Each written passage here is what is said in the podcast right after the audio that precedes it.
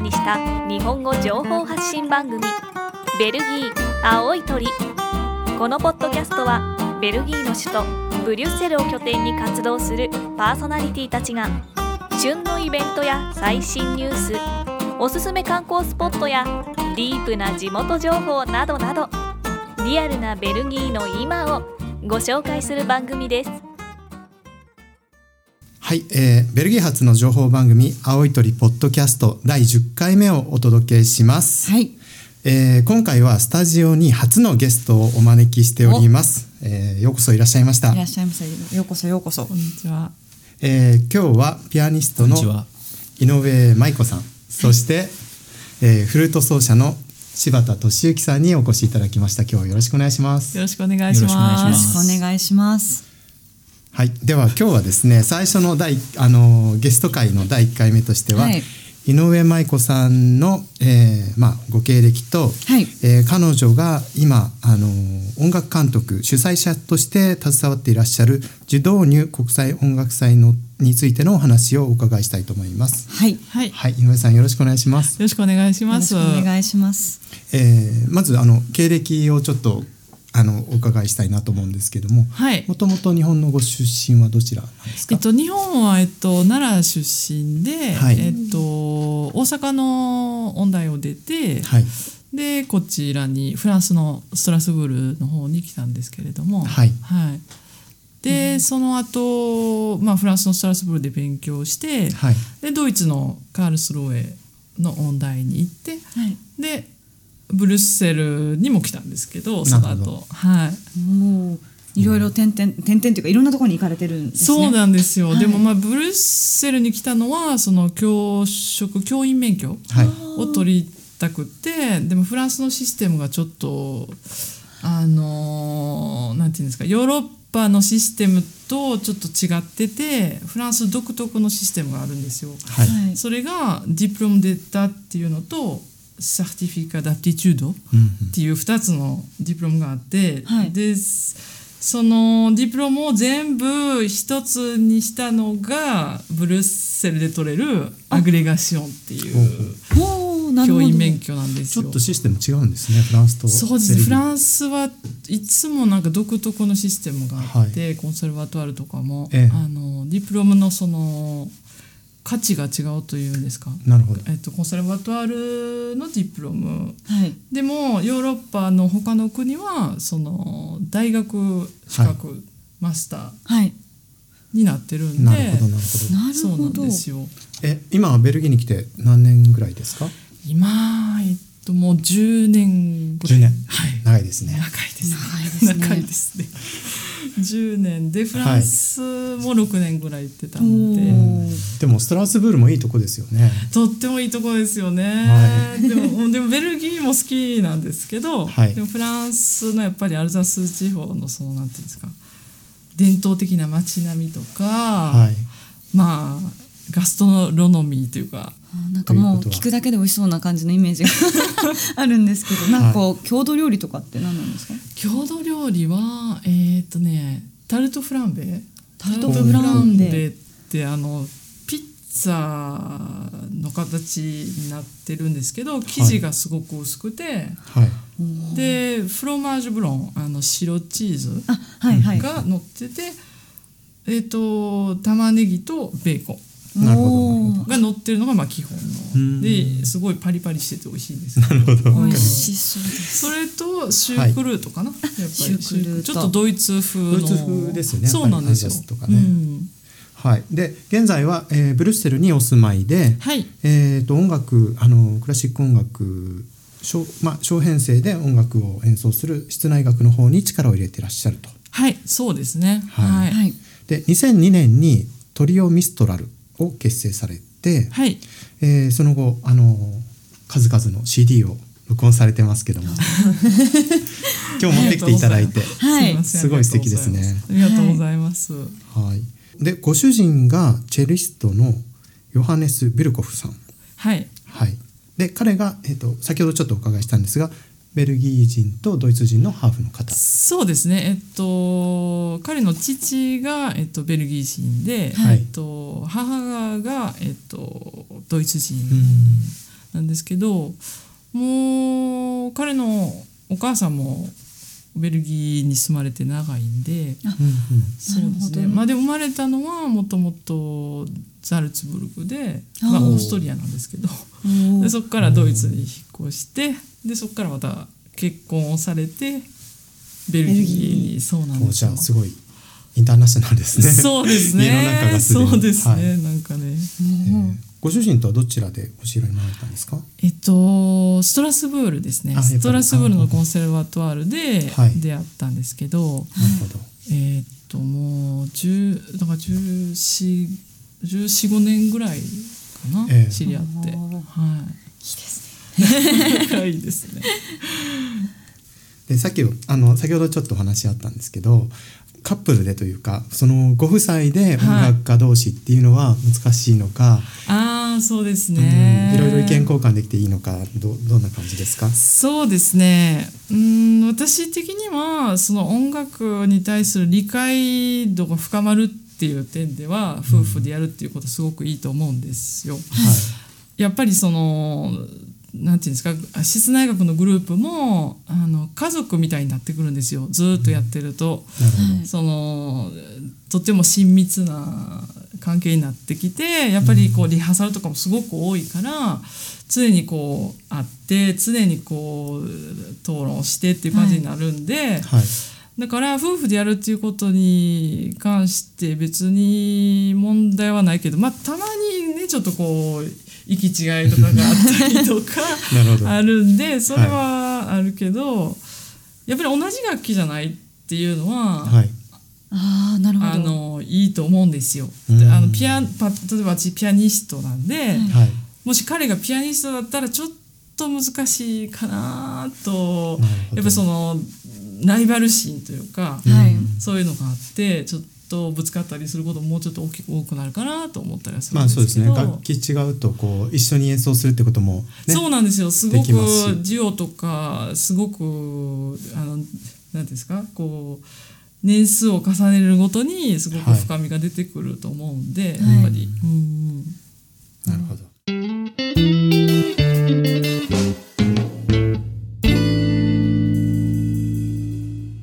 はい、ではあの次にあの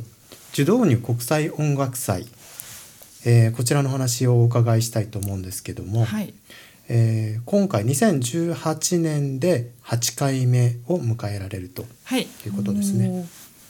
で毎年10月、そうですね、はい毎年10月の、まあ、中旬ぐらいには開い催させていただいてます、えこれについてちょっとあのコンセプト的なところというかどういったきっかけで始められたのかっていうのをおかお伺いできますか、はい。えっとですね、もうきっかけは本当に偶然で、たまたまその私と主人がブルッセルに住んでたんですけれども、はいグランドピアノを購入できるっていう安く購入できるっていう機会があって、はいでやっぱりすごくいい条件のピアノすごいあのドイツのブルートナーといううんうんメーカーのすごくいいピアノだったんで、それを安く購入できるということでやっぱりどうしても買いたかったんですね購入したかったんですね。それであのアパートはとっても小さいところに住んでたんですけれどもはい、どうしてもそのピアノが欲しくて。でもそのアパートには入らない 入らないとそう入らないからじゃあどうしようとでももう買ってしまったとはいおー買あ買っったてから考えるあ買ってから考える、はうん機会は逃さないから買ってしまおうとそなんですいようやっぱりピアノねピアニストなんではいどうしてもいい楽器が欲しくてえで、あのーじゃあ置いてもらえるところを探そうってなったんですよね。それで、あのー友人に聞いて友人あのブルッセルに住んでるそのベルギー人の友人に「誰か知り合いいないですか?」っていうことを聞いて、はいじゃああ、あのジュドーニュっていう町のはい近くにその大きな家を持ってる人がいるからそこに置かしてもらえるかもって言ってその友人が連絡してくれたえんでなするよ。ほどでそこからその友人の友人ですね、はいのお家にピアノを置かしてもらうことになってえ、であのーまあ受動入のそのこう、はい郊外にあるんですけどそこに行くことにな、ねまあ、月に23回とか練習をしに行ってたんですよね。はい。なるほど。そうなんですよで、あのーその時にたまたま、まあ、ジュドーリの町にもちょっと行ってみようっていう主人がたまたま来た時にね、はい。行ってみようってことになってジュドーリの町に行ってはい。でその大きな広場があるんですねその町に。はい。はい。でチャペルが綺麗なチャペルがあってそこで、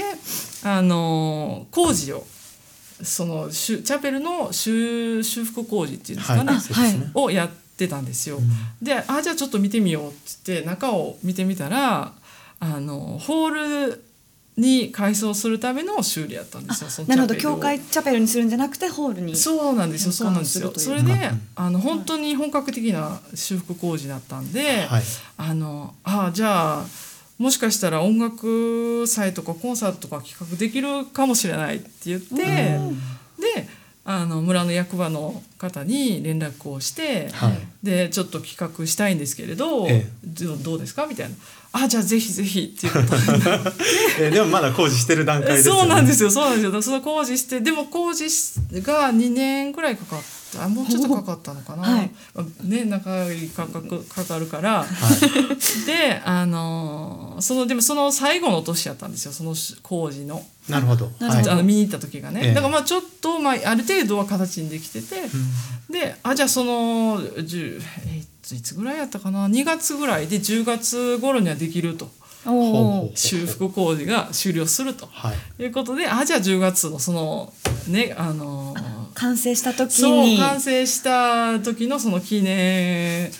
みたいなあれですか形で日本的に言うとこけら落としみたいな。そうですねそうですねあ、そうなんですか。はいまさに。そうあそうそうじそゃあうよ本か当ったにですね。そうなんですよそれでたまたまその時期もはい10月もすごくいいと思ったんで、はいうんででもその工事やっぱりベルギーなんで ですよちょっねと終了するはいかどうかギリギリっていうあーまあ一そうですよ応ね最終的には終了、ようかん、っギたリギリしてで無あ事と1年目がおお。なる開ほど催できたんですけど。素晴らしいよよかったですね無事に終わってなかなかねそうあのなかなかちょっとねそうわからないですからね。そうですごく運が良かったと思います。なるほどはい。で、その一年目はそのまあご夫妻とあと、はいあの他のミュージシャンの方も招いて。はい、そうですね。えっとまあ音楽家の友人とか、あとまあ有名な著名な音楽家を招いて、はいはいであの開いたんですけれど、はいうんそうですね。4日間ですね。うんでその4日間っていうのは毎年同じ感じに4日間スケジュールでそうでさすれね。てるんえでっすかと2年前ぐらいからえっと毎毎年4日間は変わらないんですけど、はいえっと2年ぐらい2年前ぐらいから日曜日そう木金土日ってやってるんですけど、あうんうん日曜日は朝と昼のコンサート2つやることになってでランチを挟んでああの1日あの楽しんでくださいっていうあー形に、おおいいいいでですすねねそうなんです。はいあのちょっと私調べたらこのジュドーニュの町っていうのは、いえー人口が1万4,000人はいですから、結構規模も小さいし、はい、あまりそういう音楽祭とかはい文化的なイベントってそこまで活発ではない本当にそうですね町自体はとても小さいですね、ええやっぱりそれのせいもあってチャペルを改修することによってはいあの少しでも文化的なそのイベントとか、はいそういうのを開催したいっていうその町の意思だと思うんですけれど、でもやっぱり最初い3年4年目ぐらいまでははいその地元の方はいを、えっと、に来ていただくのっていうのがすごく大変で、あのまあ、もちろん私たちがブリュッセルから来てるっていうのもあるんですけど、うんやっはいぱ地元の方たちにとってクラシック音楽っていうのはすごくまあ高尚なああ交渉すぎるイベントというか、はいあの近寄りがたいというかあーそうなんですなよ。それでやっぱり少しずつこう町に働きかけえて、なるべくその地元の人たちに来ていただこうっていう努力をし,、うんうんしてるんですよ毎年。なるほど、はいそれであの少し町の人にはちょっと,、えっとチケット代をはい安くしたりだとか、あじゃあもっと来やすくそうなん気です軽よに来てもらえるようにそうなんですよでやっと去年くらいからかな、はいあの地元の方にも少しずつ来ていただけるようになって、そうよかったなと思ってるんですけどはいはいいいですねいいですね。はい、これ日曜日もランチを挟んでっていうのがあるとこう一日中すごい音楽に触れる機会もありみんなこうあじゃあ特別なやっぱホールに行ってランチも食べて曲も聴いてっていう新しいイベントにっていうかそうですねなりますよね。そうですね、はいだからこう遠くから来来られる方でもあのやっぱり日曜日はのいその小さな町でご飯を食べようとするとすごく大変なんですよ。ですよね。そうですね。 そうはいそあうかの日本と違ってやっぱはいベルギーは小さい町に行くとやっぱりレストランも空いてないしうん日曜日のお昼はい特にでそうですよね。すよね。そう なですんねでそのすごく好評いただいてますねそのんうんランチを挟んで朝と昼のコンサートっていうのは。はい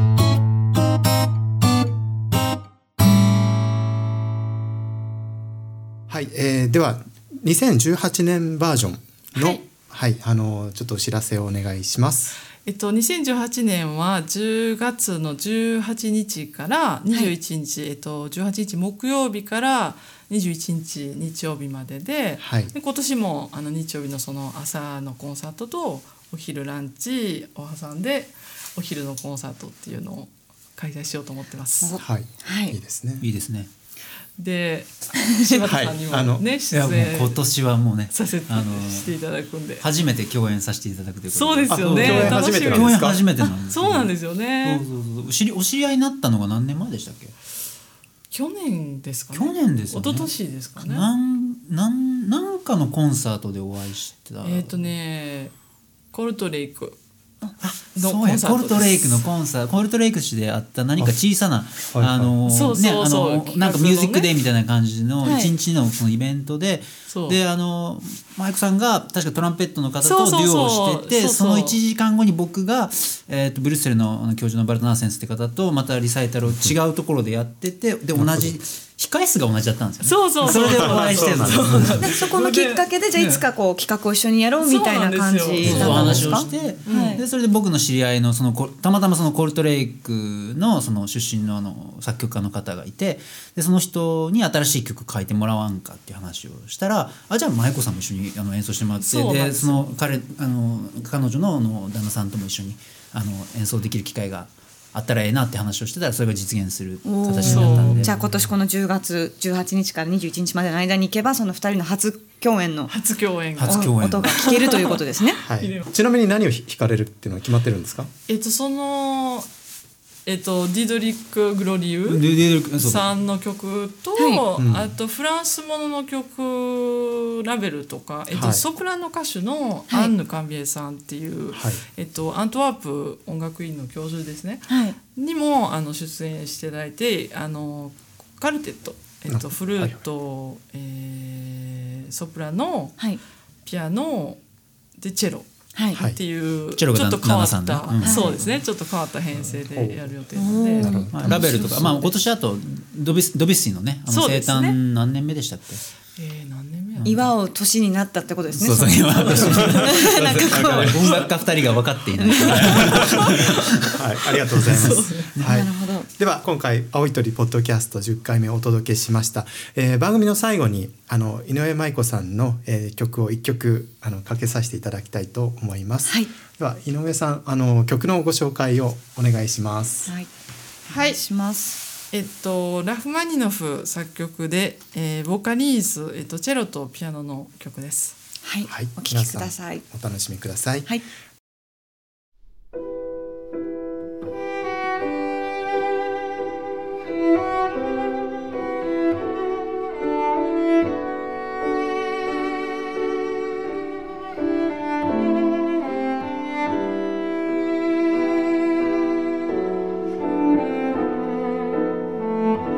「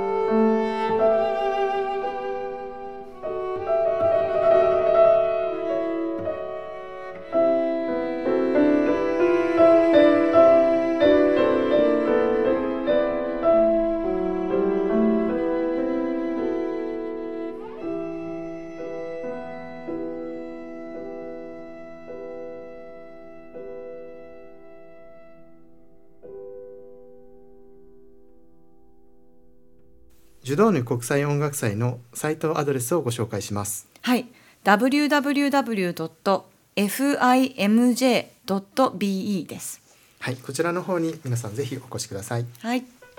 では今週もお届けしましたポッドキャスト皆さん、えーまた来週お会いしましょうはい、また来週。はいさようさようさようなら